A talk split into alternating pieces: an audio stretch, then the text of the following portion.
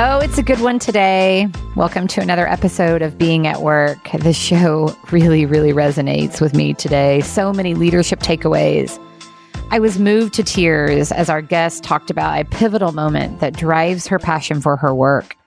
Pat Gamble Moore is the Senior Vice President of Community Development Banking for PNC. But what you really need to know about her is how she leads with a servant heart. She is not a bystander. She is in the community doing the work to combat systemic racism. You'll hear how that plays out in her stories. Listen in as she talks about a time when she was volunteering and was compelled to do something based on her experience. I am a banker at heart honestly. I started my journey in banking way back when and as just a management trainee and um, stayed in banking for many years. Then I had the opportunity to transition and actually work for a nonprofit focused on affordable housing and then having my own consulting company.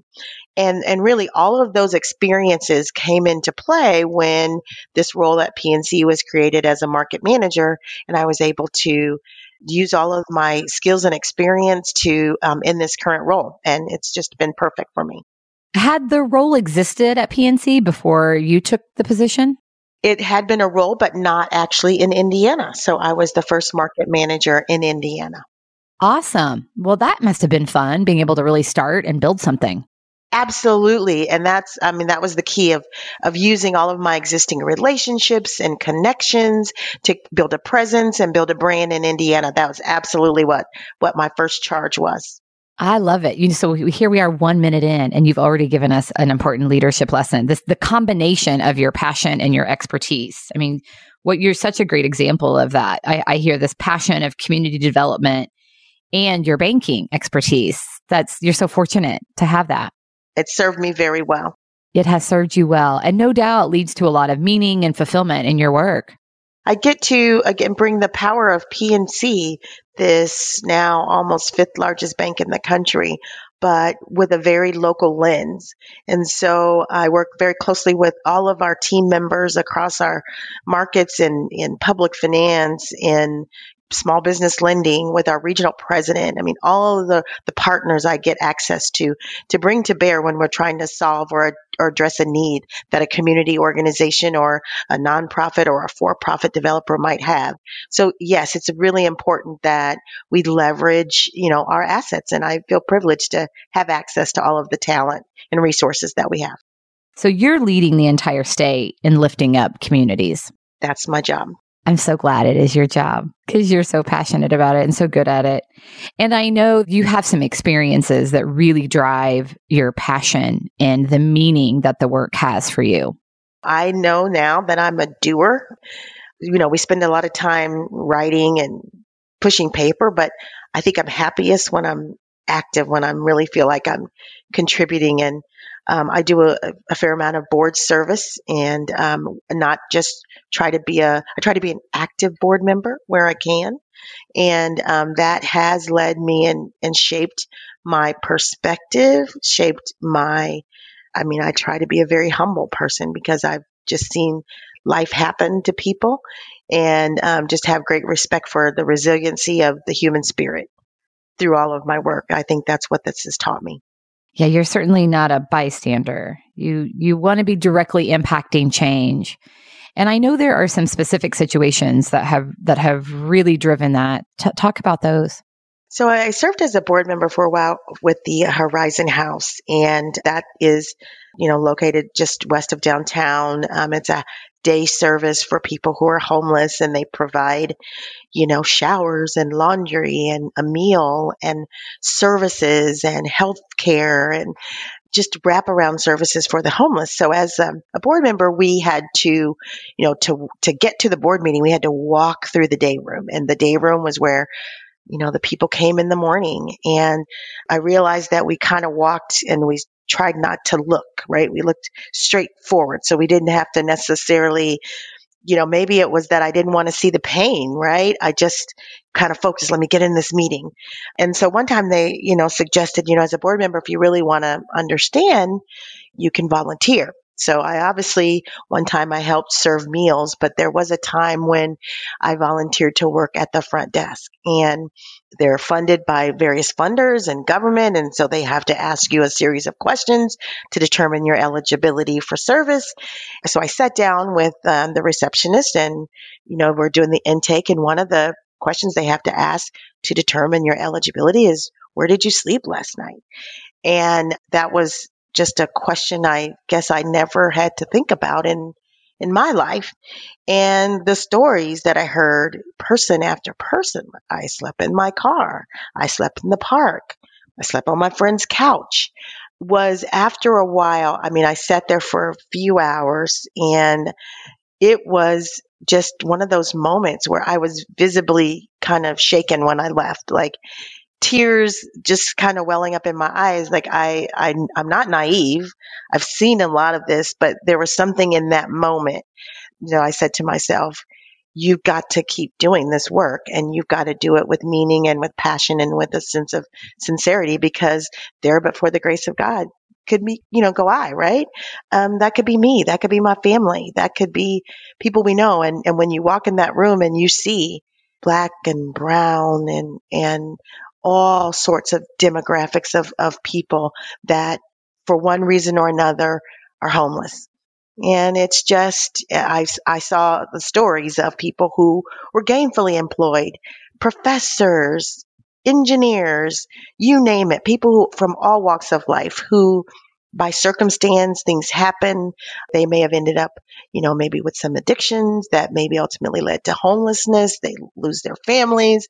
And you look at that and you realize, you know, you, you just can't look down or make assumptions about anybody and why they are where they are. You just hope that we're trying to address the issues, right? Trying to, it's really not about the band aid. I think what this community and this industry is now trying to do is what are the root causes and how can we help address those root causes, right? Rather than just fixing the symptom of, you know, here's a room for the night. No, let's try to figure out long term solutions for people. So well, and that's really where your work comes in in the community development that you're doing, right? You're helping to build systems and infrastructure and a foundation for for people to stand on. We hope that's what we try to support, right? We try to support long-term sustainable change and do that within the, you know, within our guidelines. We can't boil the ocean, but we do what we do and we try to do it with intentionality and and purpose. And there's something really important in there's a great leadership lesson in what you're describing because so you're creating long-term sustainable change, but you know, and, and, and your drive to support that comes from experiences like this one at Horizon House that you just described. And I loved how you talked about the board members walking through. I mean, I can just picture that. And that nobody really wanted to look around them. nobody wanted to peer into the eyes of the people there. I mean, isn't that just I mean, I, I, know there are so many times as, as as a leader myself, like I haven't had the courage to step into the pain or to look into someone's eyes because it hurt too bad. Like I, it's easier to stay comfortable in our little worlds and pretend like everything's okay. Yes. And you can, you know, in some ways you can feel good about yourself. Like, oh, I'm here. I'm this board member. I'm, I'm going to fix the problem. And, uh, you know, but, but without really, understanding. And I think it takes that kind of compassion. And so when I was uh, now I'm on the board of Second Helpings and my first experience, I mean, they want you to live it. And so I got in the car with one of the drivers and we delivered meals. We delivered meals to the homeless shelter. We delivered meals to a domestic violence shelter, to a daycare, to a church. I mean, we delivered healthy, nutritious meals for the homeless folks to eat. And that was like my moment, like, I need, I, I, love this. I love this. I would rather do that than be on the board. And, you know, I came back and actually stirred the pots of food that were being cooked and helped package the meals that were going out. And I could have done that all day. And, and I realized I'm just a real doer. I get excited about that kind of volunteerism. I love being a board member too, but, but I actually, actually like to volunteer as well. Well, and you know what? The other thing I love about this is you're an executive. You are a senior. I mean, you're a senior, senior vice president for a huge corporation. But listen to what gives you meaning. It's like getting in there and doing the work and serving. yeah, that's where meaning and connection comes from. Yeah, I don't know that you can really do it as well. I've learned that. You can you can be at the administrative and, and sit behind and make decisions about the organization, but you know, living it and being in there with the people that are being served, with the staff that are doing the work, and you can listen and you can understand. And that's how we kind of shape how am I going to contribute? How am I going to add value to this organization? You know, and so I, I try to do that with every with every board that I'm on. Clearly, we hear that we hear that in your story. Yeah, the, I, let's go back so I want to talk more uh, specifically about the community development work you're doing and how you're lifting up communities. I'm really curious about that. But I want to stay on this uh, this moment at the Horizon House for just a minute because there's something else I hear in that. So I heard as you were describing how you felt, you know, listening to people answer that question. Oh, and I, I got tears in my eyes when you said it. They're coming back now, just being asked, like, where did you sleep last night? And just how I take my cozy bed for granted, my home for granted. But you were describing like a myriad of emotions that you felt. No doubt you felt sadness, you felt compassion, you felt a drive to do something. But the courage that it took to do that, like that's not, I, I just want to acknowledge that and call that out. That's so again, that's having the courage and the conviction to look at the pain, to look at the struggle, to step into it, to experience it. I mean, you were sitting at the front desk. I mean, that's where it all went down. But you know what was more compelling was the person that does that every single day. And and that's also what I walked away with and I said to myself, you know, I know what I'm good at and I know I don't know. And I'm sure I, I don't know if I have the emotional fortitude to be able to do this day in and day out and look at these faces. And I had such respect and adoration as I do with all the, you know, organizations I'm involved with, with the people that are on the front line that in some ways risk their lives every day to take care of others. That was me, but my my little experience was 4 hours. I mean, you're talking about someone who gets up every day and hears story after story and they're called to do that. So that's who I was impressed with. My little contribution was was really nothing. Um, and, and that's why, again, I try to support those organizations that are on the ground doing that work.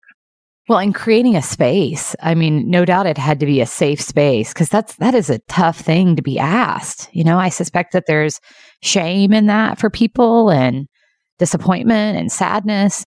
Oh, absolutely. And even now with COVID, I think about a board, New Hope of Indiana, that we we serve people with disabilities, and we have direct service providers who take care of people in their homes. Our, we have group homes and we go see people in their, in their own homes, but we manage, I mean, these direct service providers go in every day to take care of these people.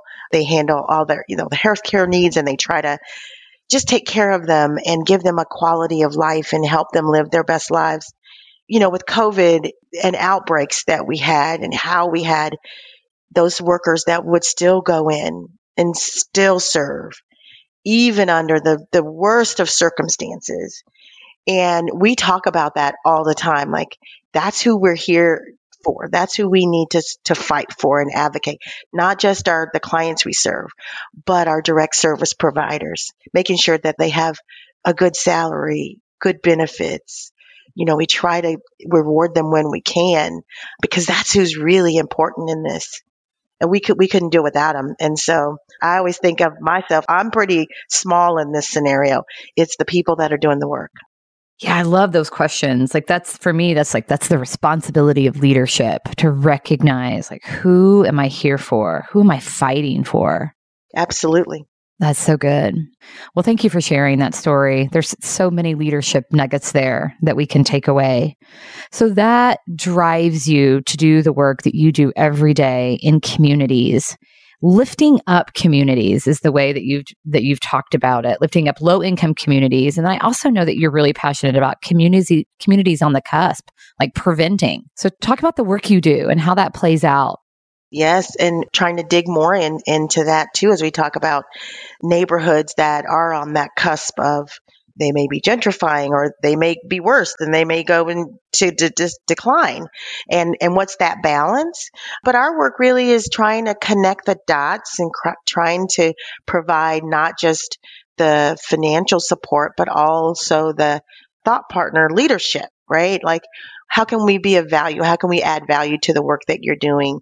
How can we help communities from a broad you know lens so you know there's so many things. There's food instability, there's food deserts, there's homelessness, there's addiction, there's people who work every day but not but but still can't make a have a quality of life because they don't make enough. I mean the challenges are just unending and you can get yourself really worked up.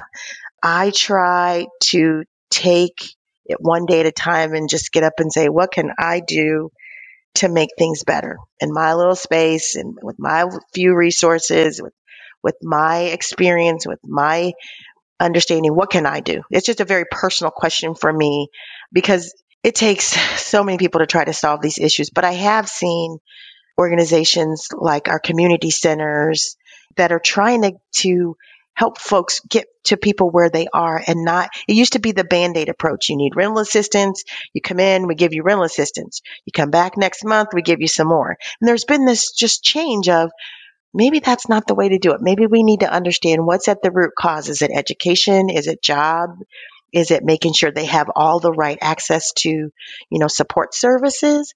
And so that's been the change, I think, in thinking in the industry. And that's how we're all approaching this work. And when I am evaluating requests for, for funding or whatever, I, that's kind of the lens that I come through is what are we trying to address the root causes for systemic change? Because when you do that, you, you empower change. I mean, changes changes is now available because you've gotten to what's really going on. So it sounds like you partner with a lot of different organizations that are serving in different ways. Oh gosh, yes. Just so many good people, good organizations, all the way from two people to 500 people organizations, right? Like it takes everybody. It takes everybody to do this work. And so I try to also recognize that. Sometimes as funders, we want organizations to have all the bells and whistles and they have this good board and they have this large staff and they have all these resources. But honestly, there's organizations that are this one person that just decided to make a change and they're trying to do the best they can. So the question is, how can I support them? How can I grow their capacity? So capacity building is really important for me because I know there's some organizations, especially those that are working in communities of color, where they don't have all of the resources. They may not have all of the connectivity and leverage those relationships. So how do we build that capital for them? You know, that social capital as we talk about. Well, and, and you talked about the challenges being so many and that it sounds like you're prioritizing based on those that are really getting at the root cause, that are really empowering change. What what other ways are you determining where to focus? Because over and over you've talked about, you know, you lead with a servant heart. Like, what can I do? So, what are some of the things that help you focus your efforts since there's so much opportunity? You know, our work is grounded in something called the Community Reinvestment Act. And that was a regulation instituted about 30 years ago, which required banks and to, to take a look at how they were doing business and making sure that they were investing and creating access for all of their customers, not just high or middle income neighborhoods, but those in all neighborhoods where they have a presence. And so that's what we try to do. So we are the bank's eyes and ears to make sure, kind of like that filter test. Are we doing the right thing in our neighborhoods? Are we creating financial access, reasonable financial access? Are we um, supporting housing, economic development? So there's just so many filters. And so we try to be a little more methodical because honestly, we have a limited pool of resources, right? Like I said, we can't boil the ocean. But I try to step back and say, you know, have, have I addressed housing? Have I addressed food insecurity? Have I addressed people that have been, you know, incarcerated in that population of people? And when I step back and and think about trying to be fair and equitable also across our markets, going all the way up to Lake County down to Columbus, is are we being equitable in a myriad of ways? So it's all about, it is about equity, but equity takes form in, in a lot of different ways.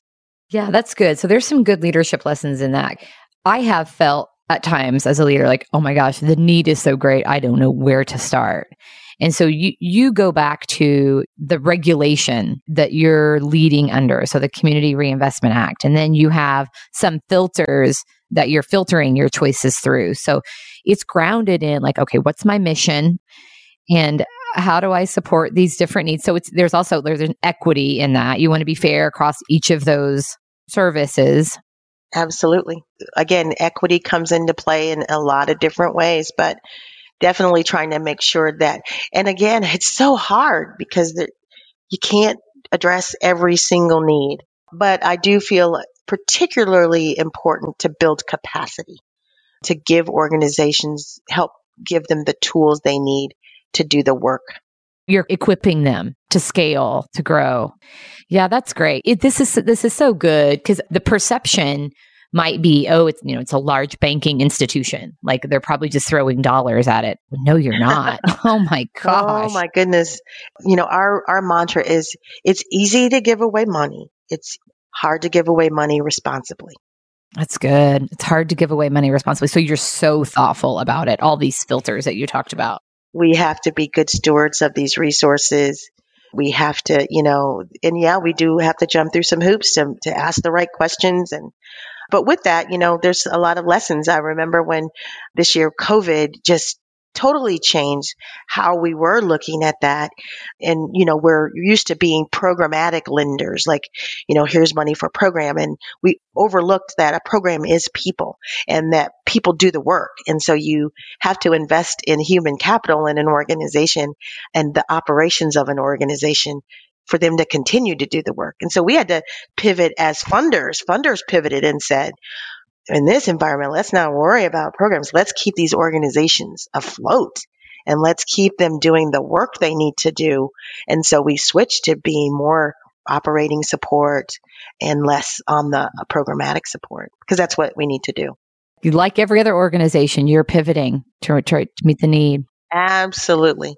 What a, what about success stories? Are there specific situations, communities, even particular aspects of a community. I'd, I'd, love to hear a couple of success stories, like what the fruits of all this hard work. Every day is a success story in a way, right? Do you mean like specific organizations or personally or? You know, just anything that comes up for you, like an example of how, how it's all working. Well, and like I said, COVID has just totally turned us all on our heads. And I mentioned PACE a while ago, they are an organization that serve people who are coming out of the of incarceration, starting over, rebuilding every single aspect of their lives, and PACE's there. We saw more people coming out of the prison systems lately, and their demand grew exponentially while they then had to almost try to shutter their doors because of COVID. So, what do we do? And they said, you know, if we had some iPads some computers, a new conference room to be able to provide some teleservices to folks that can't come in. I said, tell me more about that. Let's talk about that. And so we provided that grant to build out the support for them to continue to do the work, do it remotely when it needed to be. And then we were there because we provide financial education and we couldn't go there. And so we said, you know, let's do it remote. And we've been doing that every week. Um, and that's caused us to actually be able to do a lot more financial education, honestly, when we think about being able to do it remotely rather than having to drive two hours to Fort Wayne, right? So if I'm looking for a bright lining in anything, in anything of COVID, that that was one of them. But so I think it's always a success when you can meet a need and you can be responsive in the moment. Like they needed it now. They needed it right now. And we were there. And that's, that's what's important. We don't get caught up in a lot of bureaucracy. We are empowered as market leaders to understand that need. That's our job is to understand need, meet unmet community needs. And so getting out, listening, listening, talking, talking. But again, trying to be proactive and trying to to meet needs where they are when they happen. That's a great example. Thank you so much for sharing that. I hear in that example that partnership with Pace. I mean, what a good great example of using your combined strengths to really meet meet the the need right now, as you said. And it seems like it's been like that every day for the last nine months. But you know what I love about that? I mean, what a great, because I ask that question a lot. You know, tell me about a success story. And that you said every day is a success story in some way. I love like there's like an expectancy in that. That is like trusting the fruit, isn't it? it's like I'm putting in the work and I know good things are happening. Like there's, I love just being expectant around that. But I also think, you know, community development in itself takes a long time sometimes it's a long time investing in a community before you see that trajectory turn. So you have to be patient within that as well, right? But, and it takes a lot of partners and a lot of investment, years to see the fruit of your labor. So combined with meeting immediate needs, there's also that need to be patient and know that everything doesn't happen at once and help. You know, we've learned to be you know, organizations may have an idea, they want to try something. And I think I love the ability that we can say, okay, let's, let's try that. Let's see if it works. You know, if it doesn't work, okay, that's fine. We'll, we'll massage it. We may do it a little bit differently. And they said, well, we learned this. We learned that this didn't work. We'd like to ch- try it again. So it's, it's great to be able to have that flexibility to, to partner with people in that way. Yeah, that's good. I do hear a lot of flexibility in that. You're fortunate in that. Well, I, I, there's this, you know, you started with how this is, you're so fortunate to have this combination of passion and expertise. And it's, it's been so fun listening to you over the last half hour to see how all that plays out. Cause now we've come full circle. You're right. You're right back to this is why you're so passionate about your work because you're in it. You're in it every day. Well, thank you for the opportunity to, to, talk, and I do get excited about it. I do get passionate about about my work, and I do feel very blessed to be able to do it. And and thank you so much for creating this venue and this opportunity to share.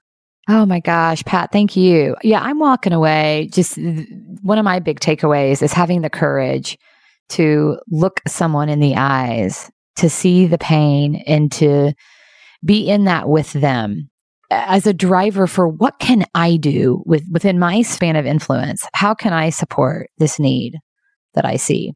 So thank you for that reminder. What an important leadership reminder that we can all relate to. If our listeners want to connect with you, Pat, what's the best way to do that? I am on LinkedIn, Patricia Gamble hyphen Moore. And and one more thing, just thank you so much for the work that you're doing. You know, particularly at a time when there's there's a lot of energy and awareness around racial inequity. Um, I have learned so much as a as a white leader over the last year. Just I am so grateful that conversations are happening today that I've never been privy to, and so that that says something. That's at least an opening. I know we have so much work to do. I'm not naive to that. I personally have a lot of work to do. And that's on me to continue to do that. Thank you for the work that you're doing to directly combat racism in these communities. And thank you for being an ally. We need them. Absolutely. We're in this together, aren't we? Absolutely. And we're all better for it. Thank you, Pat. Thank you. Thank you for joining us for this episode. Please subscribe wherever you listen to your podcast to never miss a Being at Work story.